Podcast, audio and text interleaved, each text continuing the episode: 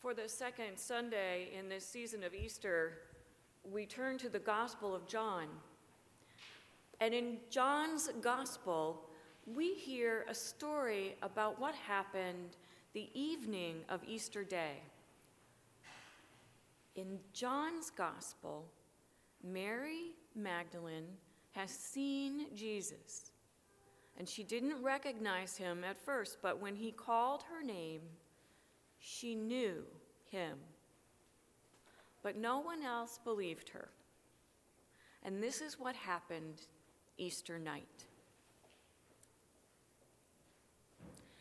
When it was evening on that day, the first day of the week, and the doors of the house where the disciples had met were locked for fear of the religious authorities, Jesus came and stood among them and said, Peace be with you.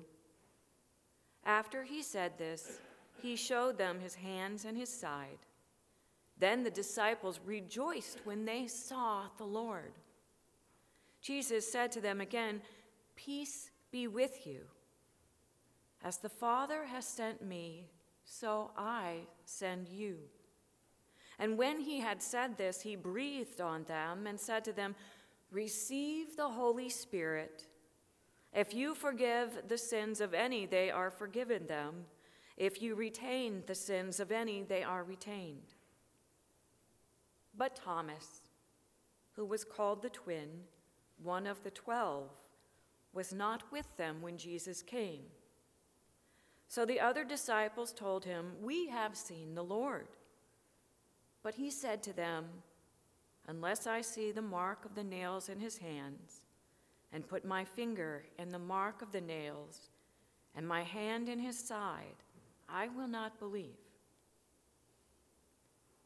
A week later, Jesus' disciples were again in the house, and Thomas was with them. Although the doors were shut, Jesus came and stood among them and said, Peace be with you. Then Jesus said to Thomas, Put your finger here and see my hands. Reach out your hand and put it in my side. Do not doubt, but believe. Thomas answered him, My Lord and my God. Jesus said to him, Have you believed because you have seen me?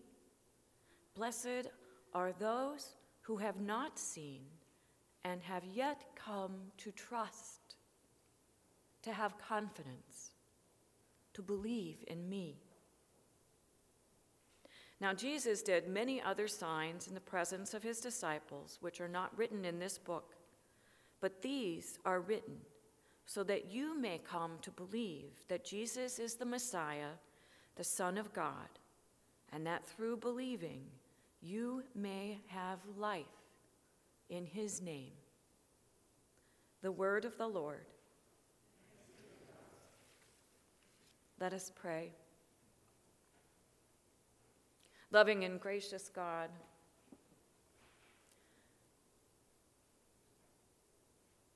we want to know your living presence. We want to know that you visit us and that you never go away. We want to sense the mystery of your divine love. And so come to us and breathe on us your Holy Spirit. Fill us. Fill us with confidence and trust so that we may have life May the words of my mouth and the meditations of all of our hearts be acceptable in your sight, our strength and our Redeemer. Amen. One lone Easter egg did not get found. How we miscounted that year, I don't know, but when you have little children, such things as that tend to happen. But weeks later, someone happened to look on the windowsill under the curtains behind the sofa, and there it was still full of foil wrapped eggs and jelly beans. And this is why the eggs we hide are plastic and not real. Easter isn't over, even weeks after. Not all of the gifts of Easter have been found. We have more gifts to discover, more gifts that are hidden, more gifts that are ours. And today we're going to look for some of these gifts. Ours is a God who turns mourning into dancing, weeping into laughter, sorrow into joy. Ours is a God who turns fear and death and sin upside down and fills us with courage and life and faithfulness. And so on Easter night, according to the Gospel of John, the disciples are locked away in fear. That is the primary emotion that night. It had been a strange day, and they were grieving Jesus' death and their own failure to be faithful, the betrayal that they all fled, the death still stings. And when Mary found the tomb open and Jesus' body gone and claimed that she had met him, what were they supposed to think? Did someone steal the body? Did the religious authorities think that they had stolen the body? Would they be the next to go up on the cross? They were probably waiting there for the Roman soldiers to come and arrest them.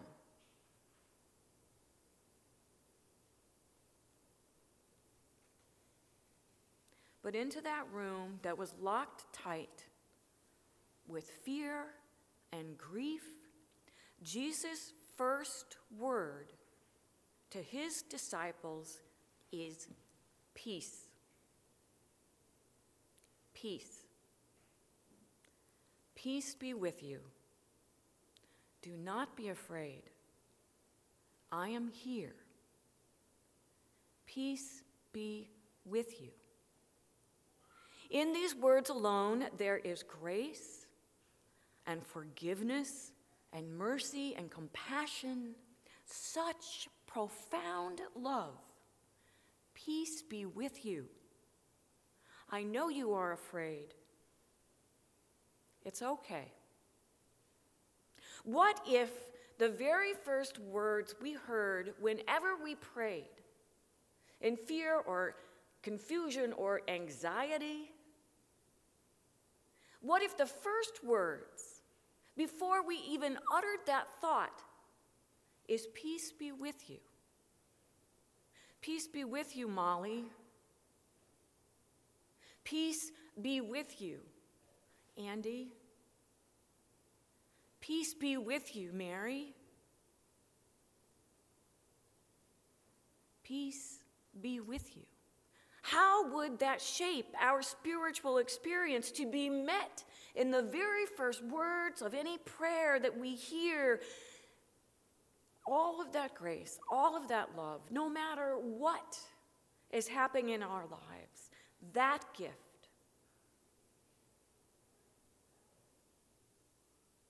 And then Jesus shows him his hands and his side, the wounds that are not covered over, nor hidden, nor even healed. The wounds let his friends know that Jesus really did suffer on the cross and they really did go to hell and back to be with them.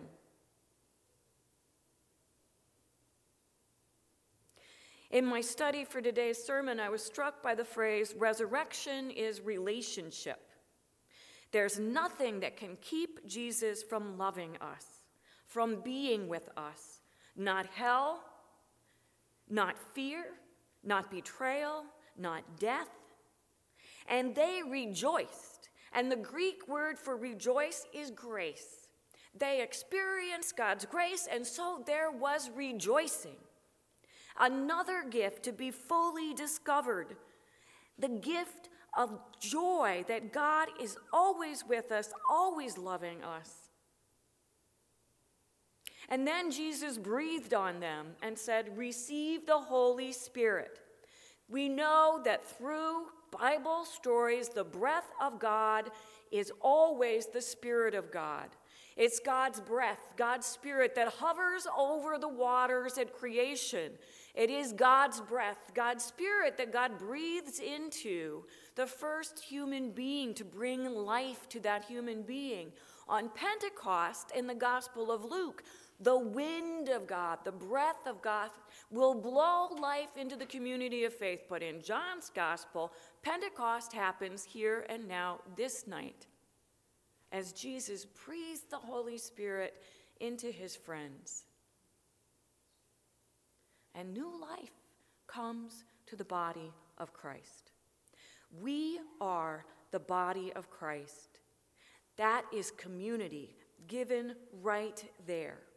Jesus created the church so that it would rise to new life, and we are the continued community of the new life that Jesus breathed into the disciples that night in that room. All in these few words the new life, the breath, the spirit, and the sending. In the Gospel of John, when Jesus says, You are to go and forgive sin Sin in John's gospel is not moral failure. Sin in John's gospel is a failure to know God's love. And so, our primary job as followers of Jesus is to show people God's love. For that is what unbinds people's spirits and people's souls is the love of God. And we can do this in all of the ways that our children came up with. But it is an attitude. It is just the way we, as people who have been breathed life into us, who have been breathed into the love of God, share God's love. And when you can't do it, what do you say? Or more appropriately, what do you hear?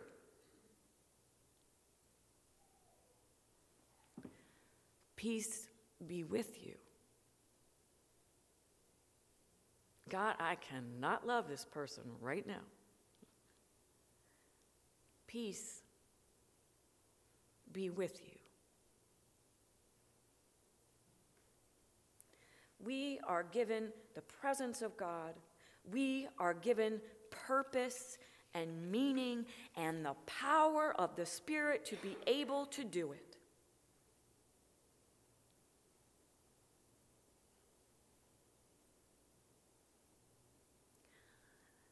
Just to name these peace, presence, truth, joy, grace, fresh spirit, community, empowered together, new life, purpose. There are so many Easter eggs now that we have found behind curtains and under chairs that if we tried to collect them and take them all home, our arms could not carry them. Amen? Amen? But maybe there's one that you want to take home. Consider Thomas. How badly does God want us to receive these gifts? Thomas is not a doubter, as we call him. Thomas is just from Missouri. Why Missouri? It's the show me state where I'm from. Don't just tell me, show me. Don't we all want to be shown the love of God? Do we not all want to experience what the disciples experienced? Do we not all want to know the empowered community? Do we not all want to be able to hear Jesus say to us, Peace be with you. And just as the risen Christ showed up for Thomas, so the risen Christ shows up for us. And that is the final blessing in this little part of John. The blessing for us. Blessed are all of you who trust and have confidence in the love of God to go through hell and back for you, to receive the Holy Spirit, to live a life of practicing love and hearing peace be with you. All of these gifts, we have so many of them, and so many more yet to be found. But maybe there is one or two that you can pull out from this whole bunch of eggs and take home with you. That's my prayer for you today. Let us end with a prayer. Holy God, with humility, doubt, conviction, questions, hope, and wonder, we bow before you. We pray that you would make resurrection real to us, that we stand in forgiveness, that we dance in joy, that we receive your peace. With every breath we take, may we know your presence and our purpose. For you walk beside us always and never let us go. And we are indeed very blessed. In Jesus' name we pray.